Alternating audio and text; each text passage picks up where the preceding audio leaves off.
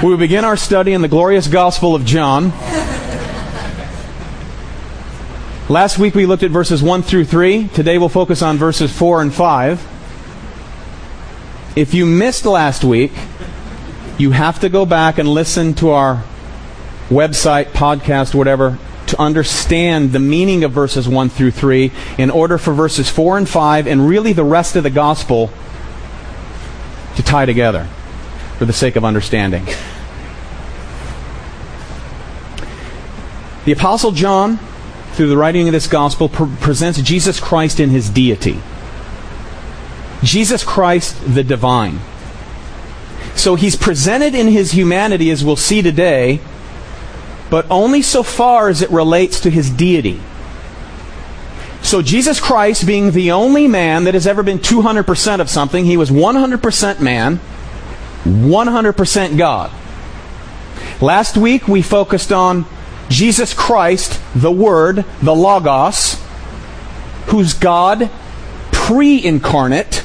Today we focus on Jesus Christ, the Word, the Logos, the Word incarnate. In other words, the Word who became a human being. Jesus Christ is not a man that we've elevated to be God. He is pre creation, pre earthly ministry, always God, and lowered himself to become a human being.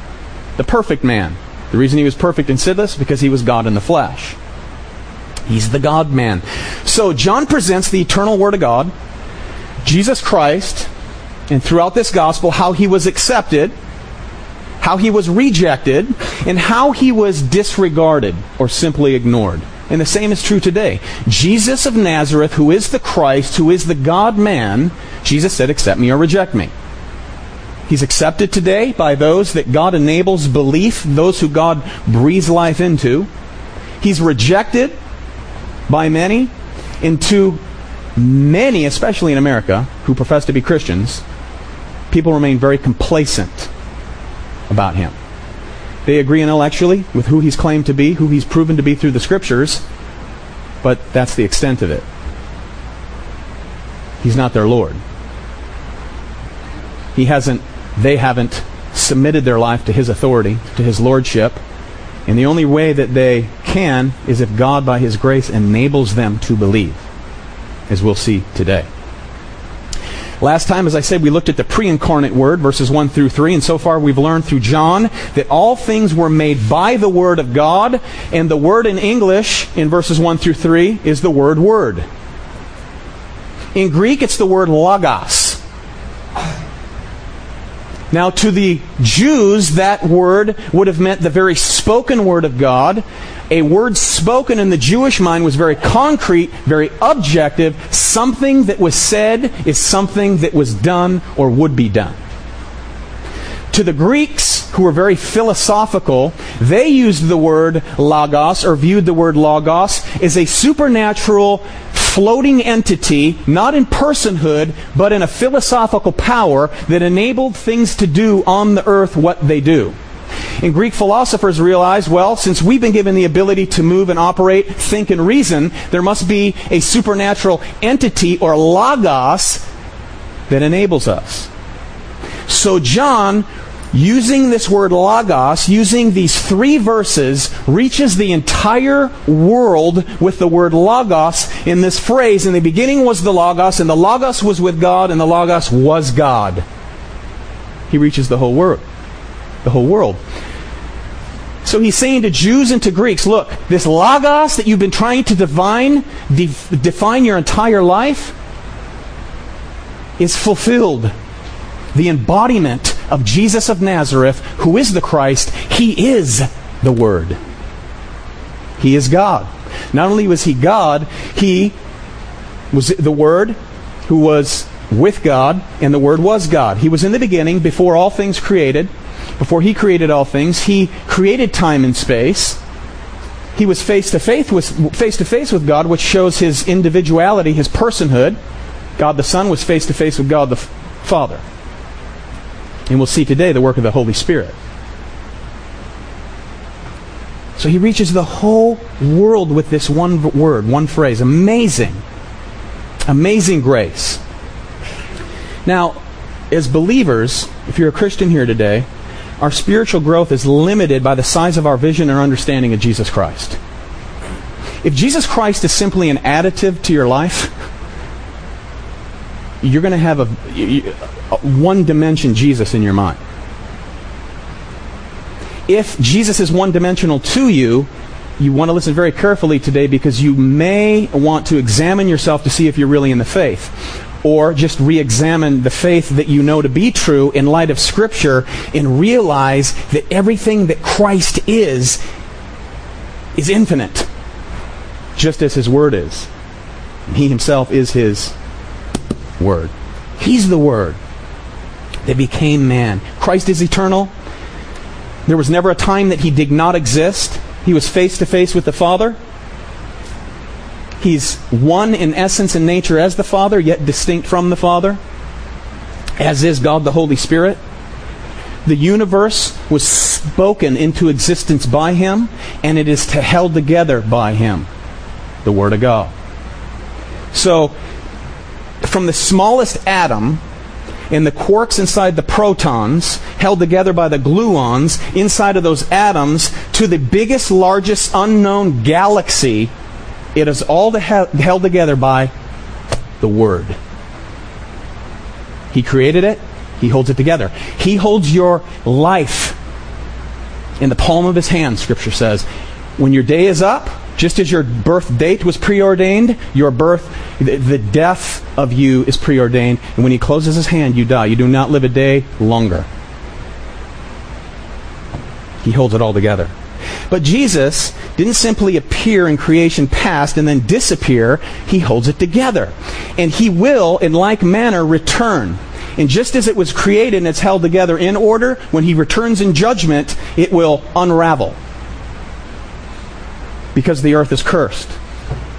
Man is cursed because of sin. And it's going to unravel because God himself is immutable. He's unchanging. In the beginning was the Word. The Word was with God. The Word was God. Jesus is the same today, yesterday, and forever. So he's the same. He's a God of love and he's a God of wrath. And he's coming back. John goes on to say in verse 4 that Jesus is not only the Word now, who is God, but he's the very life and light of the world And life and light are essential ingredients to our very existence. And beyond the physical realm, people, science, philosophers, outside of this physical life, they cannot comprehend it. Because outside of a living relationship with Jesus Christ, you remain a natural man or woman, and you cannot comprehend life outside of this realm. And that's why 1 Corinthians 2:14 says, "The natural man does not receive the things of the Spirit of God, for they are foolishness to him, nor can he know them because they're spiritually discerned. In other words, they're spiritually judged. It's impossible to understand what is after this life. Hebrews chapter 1, beginning in verse 2, says this God has in these last days spoken to us by his Son, whom he has appointed heir of all things, through whom also he made the universe. Who, being the brightness of his glory, the express image of his person, and upholding all things by the word of his power. The universe, held together by the word of his power. Christ holds all forms of life together. Okay, that's Christ, pre incarnate pre coming to earth and becoming a human being. Today we look at verses 4 and 5. We see the incarnate Word, the Word that became, verse 14, flesh. The Word, the Logos, God Himself became flesh. And verse 4 says, In Him was life, and the life was the light of men. And the light shines in the darkness, and the darkness did not comprehend it. So John now says that Jesus is the very source of life and light. And this is life and light in this gospel are, are two of the greatest themes in this entire book. Life and light. The gospel basic, basically begins and ends with John declaring that life is in Christ alone. Right here, verse 4, he says, In him was life, and the life was the light of men. The second to the last book of the Gospel, chapter 20, verse 31 says, These things are written that you may believe that Jesus is the Christ, the Son of God, and that believing in, in him you may have life. Jesus said of himself in John chapter 14, verse 6, I am the life. As a matter of fact, he said, I am the way, the truth, and the life, and no one comes to the Father except through me. He claimed to be the only road, the only way, the gate and the gatekeeper, life and the life giver, the life taker. In John 5:39, Jesus said, "You know, you search the scriptures for in them you think you have eternal life, and these are they which testify of me, but you're not willing to come to me that you may have life." To those who do not respond in John 10:28, he said, "I give them eternal life. I give them eternal life. These who do respond, I'm sorry. I give them eternal life and they shall never perish, neither shall anyone snatch them out of my hand." In John 10:10, I have come that they may have life and that they may have it more what? Abundantly. Not only eternal future, but eternal life now. Now. So the word life and the related phrase to live occurs more than 50 times in this gospel. Life and to live. And in here in verse 4, as well as John 5:26, it's referring primarily to the fact that Christ has life in himself. John 5:26 says, "For as the Father has life in himself, so he has granted the Son to have life in himself." Now only God is self-existent. Amen. Only God is self existent. Therefore, again, we see clear evidence of the deity of Jesus Christ. He is God, He has life in and of Himself. He's one in essence and nature with the Father, but yet He's distinct from the Father. Jesus said, I am the Father are one. If you've seen me, you've seen the Father. But we also see here that he's distinct from the Father. In verse 1, in the beginning was the Word. The Word was with God. The Word was God.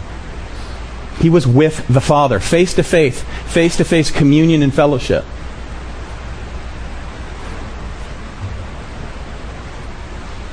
Now, there's three aspects of life we want to look at, and they're outlined in your bulletin. Three aspects of life in regard to the great provider and sustainer of life himself, Jesus Christ. The first is material or physical life. The second is spiritual life. And the third, eternal life. First, we'll look at the material life, and you can turn to Genesis chapter 1, and we'll look at a couple verses. Now, we know that plants have life, and the sun gave it to them. Animals have a higher form of life. He also gave it to them. You know, we know that animal, animals have a higher form of life and that they are able to communicate to one another instinctively. You know, we can train them and they'll listen to us, and you know, you tell your dog to sit and lie down and they obey. Versus speaking to a plant. Unless you're into that.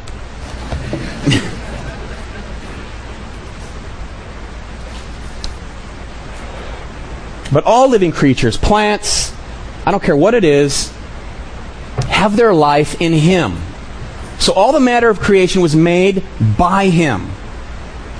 All that is life in creation is derived from Him, and it's supported and held together by Him. Look at verse 11. It says, God said, Let the earth bring forth grass, the herb that yields seed, and the fruit tree that yields seed, and the fruit tree, I'm sorry, the fruit tree that yields fruit according to its kind, whose seed is in itself on the earth. And it was so. And the earth brought forth grass, the herb that yields seed according to its kind, and the tree that yields fruit, whose seed is in itself according to its kind. And God saw that it was what? That it's good. It was good. That was the Word of God that produced plant life. It was the Word of God that produced all kinds of creatures also that had life, that moved, that moved about on the earth. And you look at verse 20. God said, Let the waters abound with an abundance of living creatures. Let birds fly above the earth across the face of the firmament, firmament of the heavens. Verse 24. God said, Let the earth bring forth the living creature according to its kind. Cattle and creeping things and beasts of the earth, each according to its kind. And it was what? It was so. He spoke it, and it came to pass. He is the Word. He is Creator. He is Logos. He is God. In Acts chapter 20 in 17 verse 24, you can just jot this down. It said, God who made the world and everything in it, since he is Lord of heaven and earth, does not dwell in the temple made with hands, nor is he worshipped with men's hands as though he needed anything. Since he gives life to all, life, breath, and all things. Now people, human beings have an even, an even higher form of life and He's the source and sub- substance of that as well. Now, you may not know that today. I mean, people today seem to have more of an affection and love for animals than they do human beings. I've seen people pull over on the side of the road when they see a dog limping.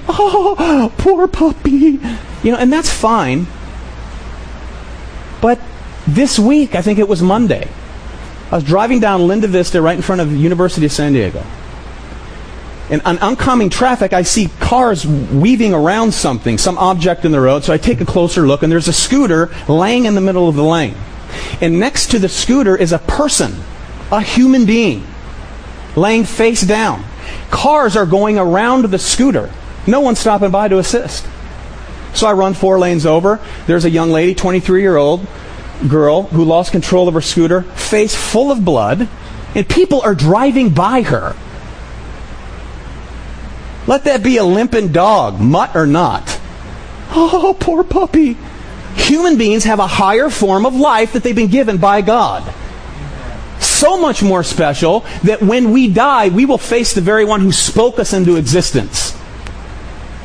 And we will be with him either for eternity and eternal bliss with him because of the union with him if you're in Christ, or in judgment. Period. Animals do not face God in judgment. Plant life will not face God in judgment. We will face God in judgment. And either your judgment has been paid for in Christ or you will pay it yourself. We have a higher form of life. The Bible says in Jeremiah 1 verse 5, Before I formed you in the womb, I knew you. Before you were born, I sanctified you. That's the sovereignty of God. He called Jeremiah before he was even born. I set you apart for this purpose. Is God sovereign? Is he sovereign in life? Is he sovereign in, in, in eternal life? Is he sovereign in salvation? Is he sovereign in regeneration? You better believe he is. Thank you, brothers and sisters. In Genesis chapter 2, verse 7, the Lord God formed man of the dust of the ground. In Psalm 103, verse 14, He knows our frame. He remembers that we're dust. Now, physically speaking, upon death, we go back to the ground. You're either going to be slid into a casket and lowered six feet down, or you're going to be turned back to dust, whatever your family decides to do with you, okay? You're going back to the ground from which we came, physically speaking. But verse 7 also of Genesis chapter 2 God who formed man of the dust of the ground, then breathed into his nostrils the breath of life, and man became a life being. God's breath, which comes forth out of his mouth, a picture of his spirit. And the Spirit of God is associated with the Word of God that breathes life into this human being that is but dust. Now, we discussed the word, we'll use the word breath, spirit, and word, and they seem unrelated in English. But in Hebrew, the same word that's used for breath is also used for spirit. And God Himself breathed life into that dust. Therefore, we are unique. We are created in the image of God. We're not created in the image of the beast. We are created in the image of God. Many people think they're created and they end up thinking they have the power to create God in their own image. So they say, well, I say God is like this, and I say God is like that. And we may agree to disagree, but I say God is like this. Who are you to tell me the difference? It doesn't matter what I have to say. What has He said about Himself? Amen? He's the Word. He's the one that says He spoke life into existence. The same one that birthed life has the power to take life. The same one who birthed life into the dust is the only one that can re- recreate the sin nature of every human being that is born. He's the only one. So we see physical life, and that leads us to, to point two spiritual life. And this is really the central focus of our text spiritual life. So, in one sense, you have John referring to Christ's role in creation of what things? All things. Of everything. He holds it together. In Genesis 1 1, establishes the foundation in the most important truth in Scripture because it's the most under attack. It's under attack. Hath God really said? It's the same lie. Unbelievers do not want to acknowledge a creator. Because if you acknowledge a creator, there's a moral standard, there's conviction. General revelation has been given to the world through that which is created to let us know deep within there is a God. But man suppresses the truth, Roman 1, Romans 1 tells us. They suppress the truth in their unrighteousness. And then they profess to be wise, and they make God in their own image.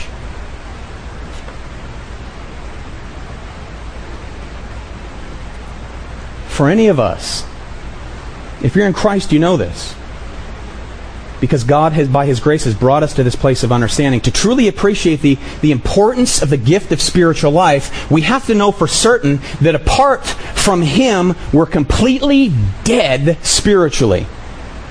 There's no one who is born that is not spiritually dead. Because when God created man, man chose to sin, and every human being from Adam and Eve on are born with a sin nature, separated from God relationally. Now, Jesus Christ has, there's two distinct powers that belong to the Son of God in creation. The first one is the formation of the world and in the order and nature of it as he holds it together. We just discussed that. The second is the power of recreation, renewing and restoring fallen nature. Okay? Now, James Boice says this We are as unresponsive to God as was the dust of the earth before God breathed his spirit into it. Human beings, in their own volition, they do not seek God. We seek to run from God. It is God who draws the sinner to himself.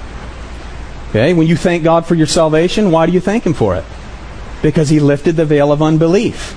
You never thank yourself for your own salvation. Amen? We thank God because He gave us the ability to believe. He's the one that caused us to be born again, which means to be regenerated, rebirthed. We don't make ourselves born again. We don't lift the veil of unbelief. He does that supernaturally. Therefore, we thank God and praise Him for our salvation. Man doesn't do it. God seeks after man. When God seeks after man, He finds that man or woman, and He brings that man or woman to faith because He gives them the ability to see and to believe. This is why Jesus said, you must be born again. See, if you if you're only born once, you're going to die twice. Everyone's physically born. We got that. Everyone's physically born. And if you're only physically born on this earth, you will die twice. You will die physically, and you will suffer the consequence of a double death. Death is the consequence of sin. So, because you're already spiritually dead when you're born, unless that nature is transformed by the grace of God, you will die a second death, and that's to face God in judgment to where you'll be eternally separated from Him forever and ever and ever. Jesus said, unless a man be born again in John chapter 3, he cannot see the kingdom. So to be born again means to receive new life from God Himself through the Lord Jesus Christ by power and way of the Holy Spirit. That's the breath of the spiritual life. The breath of God. Now, all people who are born on the earth are as equally spiritually dead. Okay? You can have a little old lady that lives down the street, never taken a toke, a smoke, never cussed. She goes to church, but she's not a true believer. She's spiritually dead. And she is just as spiritually dead as is the Georgia Tech murderer. Okay? They're both dead. There's just different levels of corruption. Different levels of corruption. Now, when the Bible declares that all men are in equal state of corruption, it doesn't mean they're identically dead, they're just dead. Okay? Let me read you an illustration by Harry Ironside, which illustrates this beautifully. Harry A. Ironsides points out three instances in the life of Jesus Christ that clearly illustrates what the Bible's saying here. And I quote The beautiful little maid, the daughter of Jairus, had been dead only a few minutes when the blessed Lord reached her father's house, but she was dead. She was lifeless. She was fair to look upon, lovely and sweet, no doubt, in the eyes of her beloved parents like a beautiful marble statue. But although there was not corruption that there might have been, she was dead nevertheless. She was just minutes dead. Now you turn to the Luke Gospel, the, the, the, Luke or the Gospel of Luke, and you find that there's a blessed Lord. He comes into the village of Nain, and they were carrying a young man to bury him. He was in a casket. He was dead. He's wrapped up, ready to be buried. Dead perhaps a day or two. This young man was dead longer than the little maid, but life was just as truly extinct in her case as in his. And then you have the blessed Lord at the grave of Lazarus. The sister, the sisters cried out to Christ not to roll away the stone, for their brother had been dead four days and would have already been offensive corruption had set in. But the Lord Jesus brought new life to that man as well as to the others. In the same way, we are all genuinely dead apart from the life giving Spirit of Jesus Christ. They were all dead. The little girl, you could still put your little face next to her and she'd still be somewhat warm. Kiss on her, as I'm sure the parents did, weeping over her. The boy and the young man in the casket, you probably wouldn't have done that. There was probably a stench. You certainly wouldn't have done that with Lazarus. He was four days in the grave, and there was a stench. They weren't identically dead, but they were all what? Dead. All human beings are born spiritually dead. They need spiritual life birthed into them by the supernatural work of the life giver himself Jesus Christ. The Logos, the Word different degrees, degrees of corruption, no doubt. When God takes normal dust, a normal, common human being, and He breathes life into them, He brings spiritual life into them. He goes on and He uses them in ways that only God can get the glory for. Period. The fact that I'm standing here before you today, and I've been standing at this pulpit for a year, and I've been blessed to serve in ministry for years now, is a supernatural work of God, and only He could get the glory for it. I know what I was. I know what He transformed me from being. It's His work. Only He can get the glory. Before I was saved, or word got out that I was saved, about 10 years ago, someone I knew in the past found out I was saved, and the person who informed them that I was saved and truly saved, the person said, I would have bet my house that dude would have never been saved. That's the supernatural work of God. You take common men throughout time that God has done great things through. You think of the life of Abraham. The life of Abraham, a common man. There was nothing special about him. Zero. Joshua 24 says, the Lord God of Israel says, Your fathers, including Terah, the father of Abraham, and the father of Nahor, dwelt on the other side of the river in old times, and they served other gods. Then I took your father Abraham from the other side of the river, led him throughout the land of Canaan, and I gave him Isaac. Took, takes this common man, 100, later on he's 100 years old, his wife is 90, God had promised him a son, she's barren, they're too old to have kids. They go on to have a son, Isaac. He said, through that son is going to come another son, another son. He's going to have that son's going to have 12 sons. They're going to turn into 12 tribes. Those 12 tribes, the nation of Israel, through that nation will come the promised one, the Messiah. God incarnate, becoming a man. And God used him in a great way. You have Moses. He was found as an infant in a basket coated with tar and pitch. In Exodus 1:22 it says Pharaoh commanded all his people saying, "Every son who is born to you shall be cast into the river." Exodus 2:5 The daughter of Pharaoh came down to bathe at the river, and her maidens walked along the riverside, heard the baby crying, had compassion, and then ended up raising Moses in the house of Pharaoh. Is God sovereign? In his providence, that was his plan, and he allowed that to take place. Pharaoh grows up, in Pharaoh's house. He's 40 years old. He begins to have a burden for his people, those who are the Israelites, the Hebrew people of the day. He sees the Egyptian beating one. He looks left, he looks right, and he kills the Egyptian. buries him in the sand. Finds out the next day someone saw him. In fear, he runs to the desert. Lands a job as a shepherd. One day, he's leading his sheep, his flock, from one end of the desert to the other. He stands, he sees a burning bush. God speaks to him. In Exodus 3 4, God called to him from within the bush, Moses, Moses. And he says, Here I am, Lord. A common man, amen? Now, God took a common man and did supernatural things to those common men. You have King David, the young shepherd boy, the most likely to be chosen by God for the commission of king. But 1 Samuel 16:13, the spirit of the Lord came upon David from that day forward. From the slaying of Goliath to the Philistines to the greatest king of Israel, a little shepherd boy, common, everyday little fella. You have the prophets, common men chosen by God to be his very mouthpiece. Jesus said of the prophets in Luke 13:34, "O Jerusalem, Jerusalem, the one who kills the prophets and stone those who are sent." Who sends them? God. God sent them. Mary and Joseph, a young, precious, co- common little everyday peasant girl and her carpenter fiance. She's chosen by God. Gabriel, an angel, comes to her in Luke 130. Do not be afraid, Mary, for you found favor with God. You will conceive in your womb and bring forth a son. You shall call his name Jesus. Next week, we'll look at John the Baptist. Chapter 1, verse 6 of John. He was a man sent from God. Common man. The guy wore camel's hair, leather belt. His food was locusts and wild honey. A common guy who did supernatural things, not by his own strength or might. The common disciples, a ragtag group of young men, most of whom were fishermen. Amen? Common little brothers. But in Acts chapter 4, after the ascension of Jesus Christ, it says, Now when they saw the boldness of Peter and John, and they perceived they were uneducated and untrained men, they marveled. And they realized they had been with Jesus.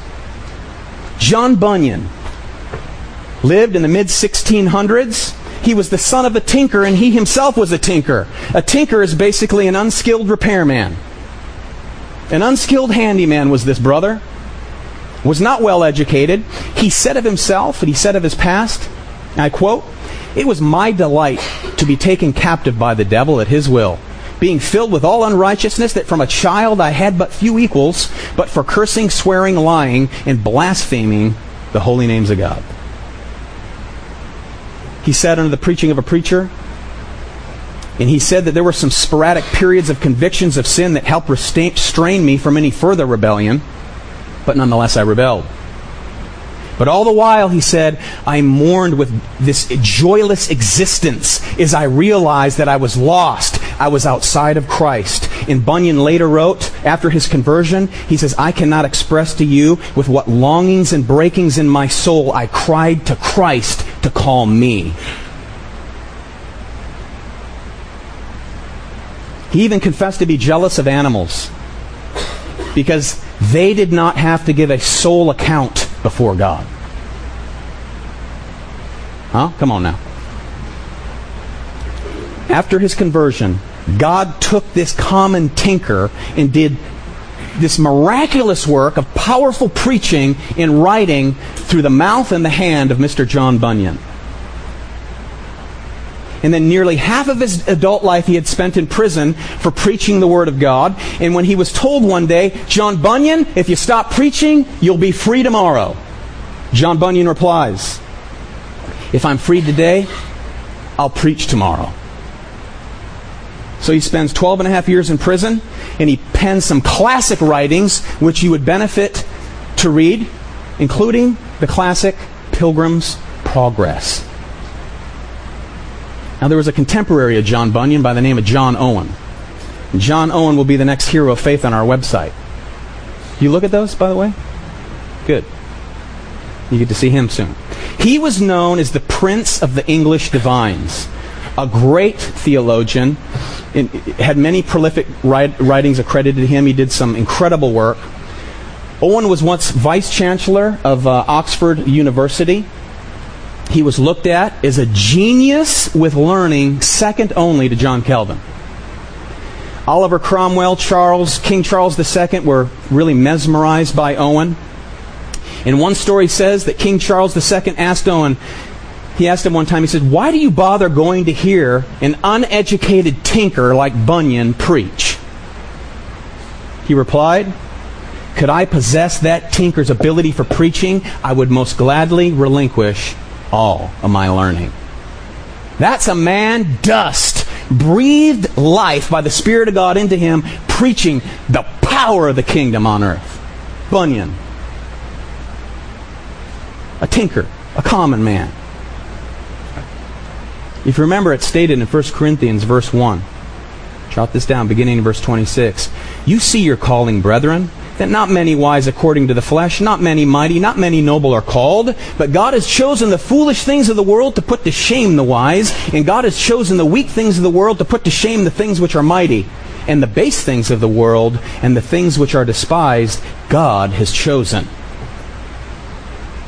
And the things which are not, to bring to nothing the things that are, in order that no flesh should glory in his presence.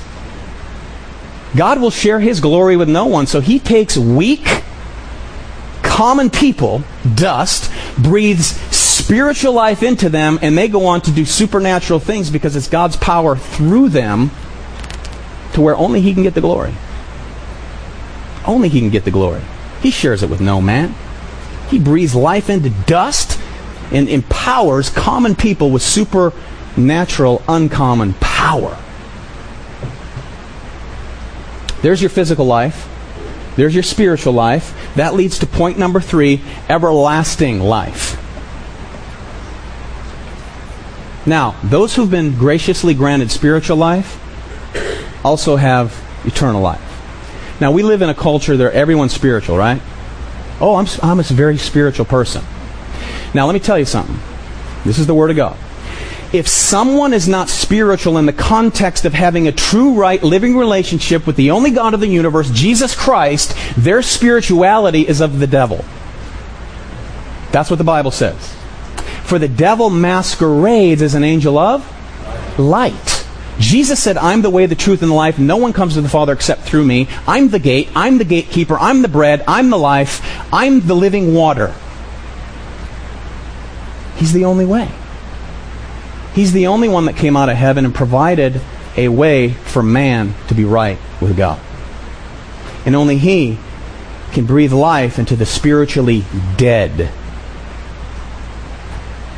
and make them born again. You know, a lot of people say, well, I'm a Christian, I'm just not born again Christian. Then you're not a Christian. Because Jesus said, unless ye be born again, ye shall not see the kingdom of heaven. Can't understand it, you won't see it physically. You won't see it spiritually. You'll never be able to comprehend it because you will remain in this physical realm. You will die in this physical realm and you'll be judged spiritually unto everlasting darkness where Jesus said there'll be wailing and weeping and gnashing of teeth. That's why we live and breathe and preach and teach and share the glorious gospel, which means good news of Jesus Christ the good news. And that spiritual life, birthed into dust, birthed into a sinful human being by the supernatural work of God, He initiates the, the relationship. He grants you the ability to believe, the ability to respond, the ability to walk in fellowship with Him, the ability to glorify His name through everyday life. The end result? Everlasting life. And everlasting life is eternal. Some people teach, well, he used to be saved. There ain't no I used to be saved or he used to be saved. If someone's truly saved, they have what kind of life? Everlasting life. How long does that last? Forever and ever and and ever. If you could lose it, it wouldn't be everlasting. It, it, it seems pretty simple, but some of these guys that call themselves theologians, they make it very complicated. But we don't want to confuse someone who has everlasting life with someone who thinks they have everlasting life. As 1 John 2:19 says, they went out from us because they were never really of us. There's a difference. In John 5:24, Jesus said, "Most assuredly I say to you, He who hears these words and believes in him who sent me has everlasting life. Has. And shall not come into judgment, but has passed from death into life. You have physical life. Spiritual life has been birthed into you as a believer, which grants you everlasting life. Because we were all dead. Let's remember what we were. Let's look at Ephesians 2 to remember what we were. And we'll, we'll often go back to Ephesians 2 just so that we don't get puffed up in our salvation thinking that we deserve it, right? Because we were all at one time walking dead men and walking dead women, just as the world who doesn't know Christ are living and walking dead men or women. Physically alive, spiritually dead. Chapter 2, verse 1. And you Context, true believers, He, God, made alive, who were dead in trespasses and sins, in which you what? Once walked. So for the believer, this is past tense. This is how we once walked. According to the course of this world, according to the prince of the power of the air, the prince who now works in the sons of disobedience, among whom also we all once conducted ourselves, in the lust of our flesh, fulfilling the desires of the flesh and of the mind, and were by what? Nature. Our very nature children of wrath, just as the others. And here's the big but. But God, not man, but God, who is rich in mercy because of his great love with which he loved us, even when we were dead in trespasses, made us what? Alive together with Christ. By grace you have been saved and raised up together and made us sit together in the heavenly places in Christ Jesus. A seat prepared for you in heaven because your name is in the Lamb's book of what? Life, not death, life. Spiritual life, the product of which is everlasting life. New creatures in Christ. Now, see, this is a work that God begins. In the work that God begins, He promises to what? To complete that work. He who began a good work in you is faithful to complete the work. If you had any part of holding on to your salvation, guess how miserable you would be? For when you fall and make mistakes or fall into some type of sin, if you could think for a moment, oh man, I think this afternoon I just lost my salvation. Where is the joy in that, somebody? If he begins it, he sustains it. If he sustains it, he'll complete it. He justifies you, he sanctifies you with a guarantee to one day glorify you. It's his work. It's his work. Not confusing this with someone making saying the prayer to accept Jesus in their heart when they were 12 and there's no fruit. And the only the only thing that they can say about themselves, well, I accepted Jesus when I was 12 or I came forward. Look, if there's no manifest fruit in one's life as to a life change which he initiates and he transforms, if there's no fruit of a supernatural work of God in you, then that person must really examine themselves, as Paul said to the Corinthians, to see if you're in the faith. Again, 82% of America says that they're Christians. The world would not be the same if 82% of America were true, born again, according to the Bible, believers. Could not. When Jesus shows up, man, there's nothing that stays the same. Amen? You can't stay the same if he invades your heart. When he invades your heart, there's transformation. The Apostle Paul was on his road to Damascus to arrest Christians documents in his hand from the high priest. He had the freedom to do it. He was not going to seek God. God sought him. God found him. God transformed him right there. God's work. He invaded his life. You know, people say, well, God's a gentleman. He won't invade your life. You know what? Yes, he does. Jesus Christ, I'll tell you what, if you're His, He will invade your life and supernaturally transform you from the inside out. He'll grant you the desire to repent. That's why John Bunyan said, I cried out to God that he would call me. If you sit here today with unbelief, cry out to God, Lord, open the eyes, help my unbelief. Call me. Please. Give me the ability to believe. Lift the veil of unbelief. Lift the veil of darkness with all this worldly desire that I have. I pray for your mercy. That's what you pray. That's a prayer of wisdom because that's biblical wisdom. He completes the work. This is being assured. Larry read Psalm 23 this morning. The Lord is my shepherd, I shall not want. He makes me to lie down in green pastures. You know that when a sheep lies down in green pastures, I don't care how green they are, how scrumptious they are, do you know if his nose is an inch from the grass in which he, in which he grazes on, he will not eat if he's lying down? Sheep are so dumb, they could be lying there smelling and go, man, I'm hungry, that smells good. They will stand up first, bend over, and then eat. That's why this is such an awesome picture. When Christ, our great shepherd, causes us to lie down in green pastures, that means that He alone is totally able to absolutely fulfill and satisfy your every need because He's the bread of life. He is the living water. There's no getting up. You keep feeding on the world. You want to feed on the world and you want to feed out, feed off of what the world is spitting out. You'll always be hungry, man. Never satisfied. But he causes us to lie down. Matthew chapter 5, Jesus said in verse 6, Blessed are those who hunger and thirst for what? Righteousness, for they shall be filled.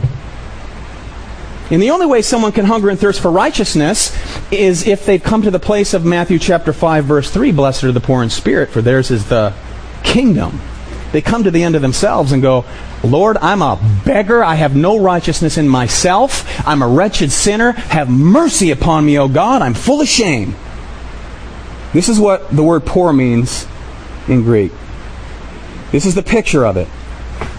You have nothing. You are absolutely bankrupt in shame, reaching out for alms at the city gate. Spiritually speaking. Nothing to offer God. Blessed are the poor in spirit. Theirs is the kingdom. Those who comes poor in spirit, they begin to hunger and thirst for righteousness that only He can provide. You'll be filled. Keep eating on the world, like I said, hungry you get. Hungrier and hungrier and hungrier. Nothing will satisfy. You'll have a junk food diet, and you'll begin to die a junk food death, spiritually speaking. The world has nothing in Christ, there's nothing more to desire. He's the fulfillment of it all. He's the source, He's the substance of all forms of life, and the very essence of eternal life. Because He is the spiritual life giver. He's the only one. He's it. And this life, back to John, this life is the light. This spiritual life, this eternal life giver, the one who breathed life into all of us physically, the one who holds your very breath in his hand, he is, verse, second part of verse 4, the life was the light of men. The light of men. Physical words dependent upon light. This earth is dependent upon light. So this idea is transferred to the spiritual. He's life and he's light. They're inseparable. This phrase, the life was light, is in the same construction as verse 1 that says the Word was God. The Word was God, life is light. Life and light synonymous. Can't separate Christ from His Word, amen? We can't separate Jesus from the Word because He is the Word. The same is true with life and light. They're essentially the same. You can't separate them. Jesus said, You're the light of the world. You know why? Because you have His life where? In you. In you. John uses light as a symbol of knowledge, understanding, truth. The veil has been lifted. You're no longer a natural man who doesn't understand the things of God. At one time they were foolishness to you, amen? The things of God were foolishness to us because we were perishing. He breathed life into us. The veil was lifted. Now we understand. We understand. The, the originator of life and light lowered himself, this life and light, became a man. He came to earth in bodily form. Jesus, the God man, the Word. And you know what he did? He exposed its darkness. He came to earth and exposed darkness. And you know who, thought they had the most light when he came? The people who thought they were closest to the light. Religious people. The Pharisees, the religious leaders of the day, they thought they had the light, and Christ came and shone the light upon the darkness of their soul. It was all outward. Jesus said, You're all dead men. You're whitewashed tombs. You're full of dead men's what? Bones. You focus on the outside of the cup, it's all spotless, but the inside of the cup is filthy.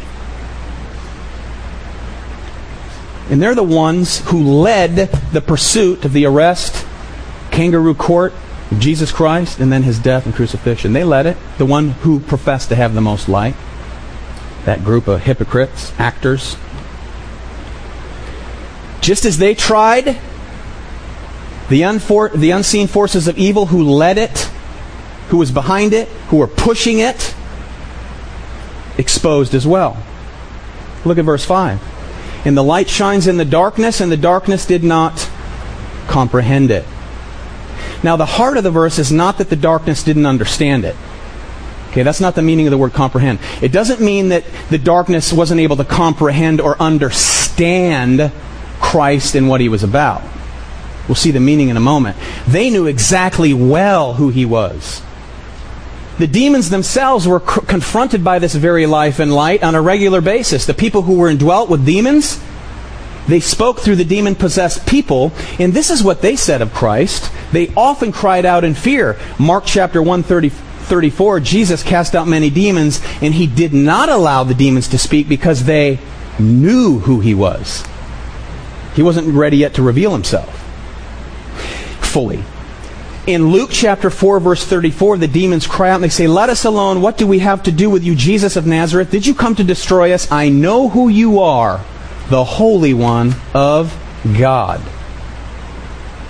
In Luke 4:41, demons also came out of many crying out saying, "You're the Christ, you are the Son of God." They understood who he was, they understood what the light was, they understood the life source.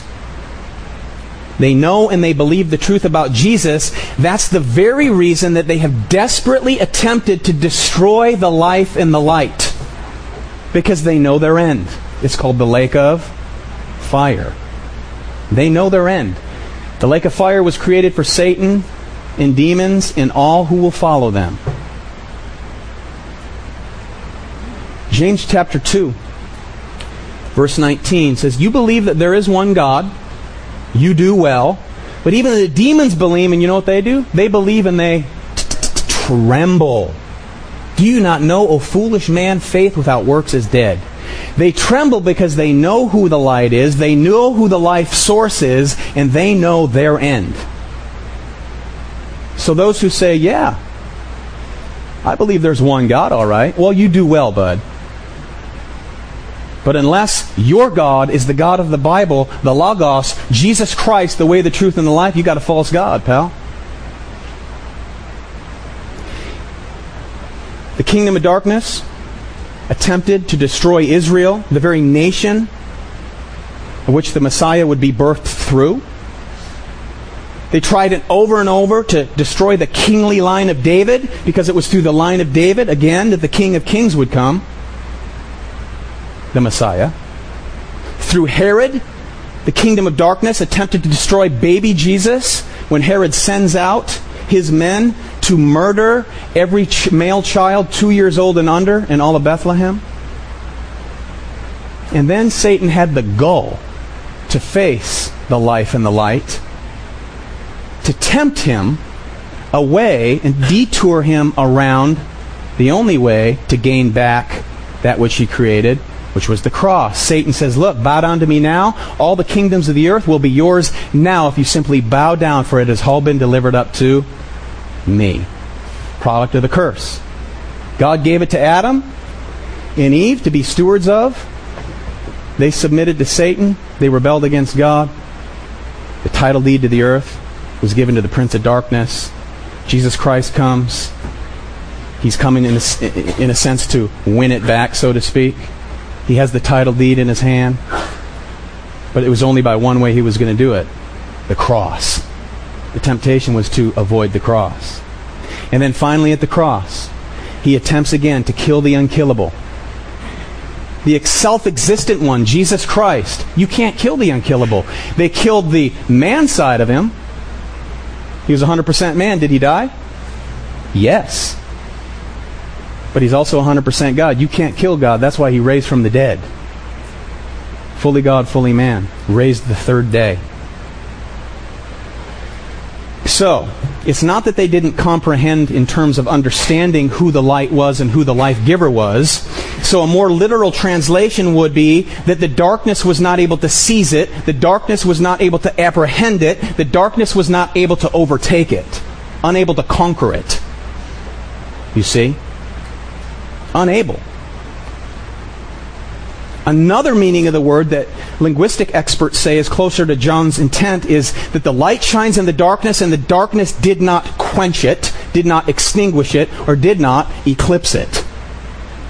The light came in to that which he created. The life giver became that which we are, human. He came in and he shone his brightness upon the darkness of a sinful world.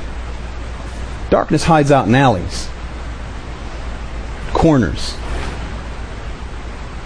you light a match in a dark room, what happens to the darkness? it scatters. Scatters. Just one little candle, that's all it takes. This is the life giver, the producer of light that came into the earth and shone upon the darkness of a sinful, cursed creation. Cursed because of sin. So the meaning of the verb here is also seen in John 12:35 that says this. Jesus said to them, "A little while longer the light is with you. Walk while you have the light lest darkness overtake you." My plea today is for anyone who sits here the light of Christ is being revealed through his living word. And you continue to resist this light, become hardened to this light. Just like Jesus said, Walk while you have light, or the darkness will overtake you. The darkness will overtake you. Remember in John, they would not believe, therefore they could not believe. God's judgment. So that the same light of Christ, now here it is, here's the conclusion. The same light of Jesus Christ, the life of Christ, is the very light that's been granted to you if you're in Christ. It's been granted to you, it is in you, it, it is what is to be reflected through you, through us. The moon does not produce its own light, amen? It's simply a reflection of the sun, the source of light. We have no light in and of ourselves. All we have is the reflective light of the Son, S O N, of God. The Word, the life, the light. The question is are we reflecting that light? You're physical. We're all physical. If you're in Christ, you're spiritual. And if you're spiritual, you're an eternal being of God. Everlasting life. We should shine as a city set on a hill. Jesus said in Matthew chapter 5 verse 14, "You are the light of the what? World." We're little candlesticks running around, brothers and sisters. Candlesticks, dust. Life has been breathed into physically, you're in Christ. He's breathed life into you spiritually. And because you're a spiritual being of God Himself, you're an eternal being of God Himself. We're pilgrims passing through a dark world as candlesticks for the glory of God. For His glory. He's gifted you with unique gifts for service to the body of Christ and to be lights as unto the world that's lost.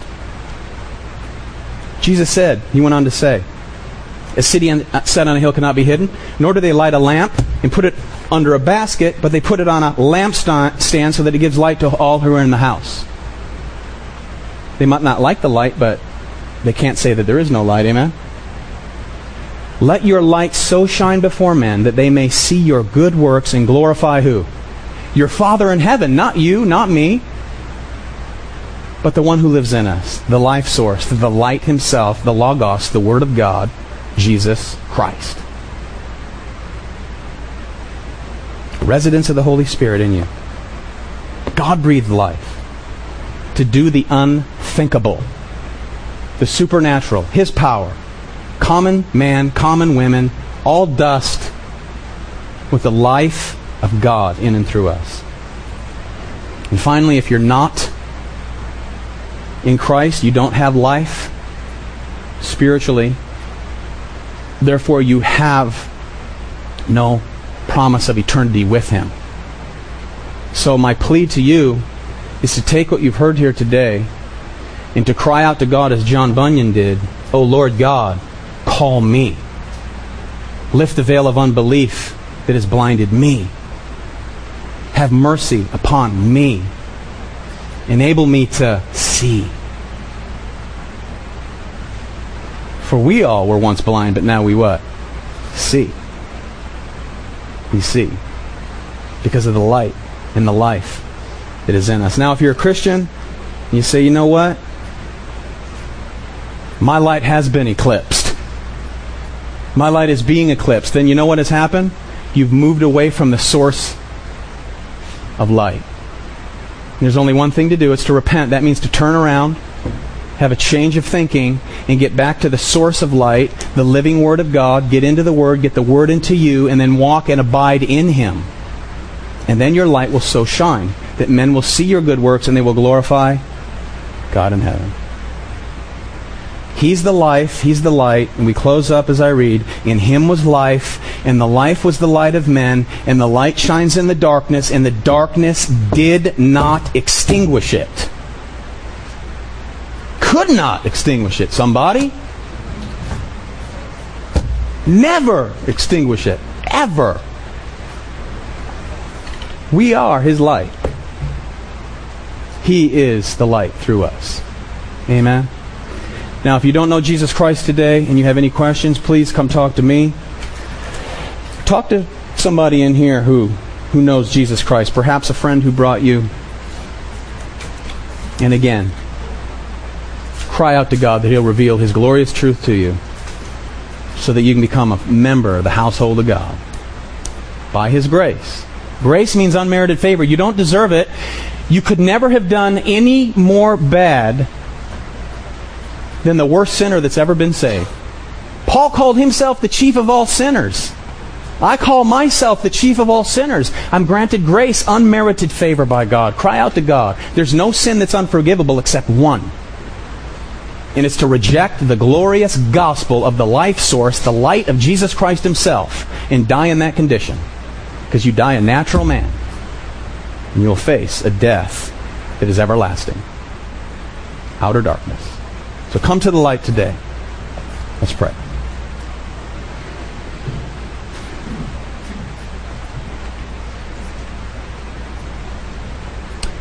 Our Heavenly Father, I begin by thanking you that we're even able to say Heavenly Father, term of intimacy, communion, fellowship, and family. We thank you that through your Son, the Word of God, the life, the light, who came to earth and became like one of us, came and paid the price for us that we would have hope. That you have sent your Spirit to indwell us, to empower us, to enable us to see and to believe, and then to abide in you because of our relationship with you through your Son, Jesus Christ. God, may we understand what it means to be graced, to stand in the grace and to walk in the grace that's been provided so that we can be a city set on a hill, that we can be a lamp on a lampstand. I pray for these dear people that you would do a sanctifying work in them, and in myself, of continuing to conform us to the image of your Son, Jesus Christ. And for those who are yet in darkness, who are still natural men or women, I pray that you would pull the very veil of unbelief away from their spiritual eyes to see and to respond to your glorious call that they might be saved. Prayed in Jesus' name. Amen.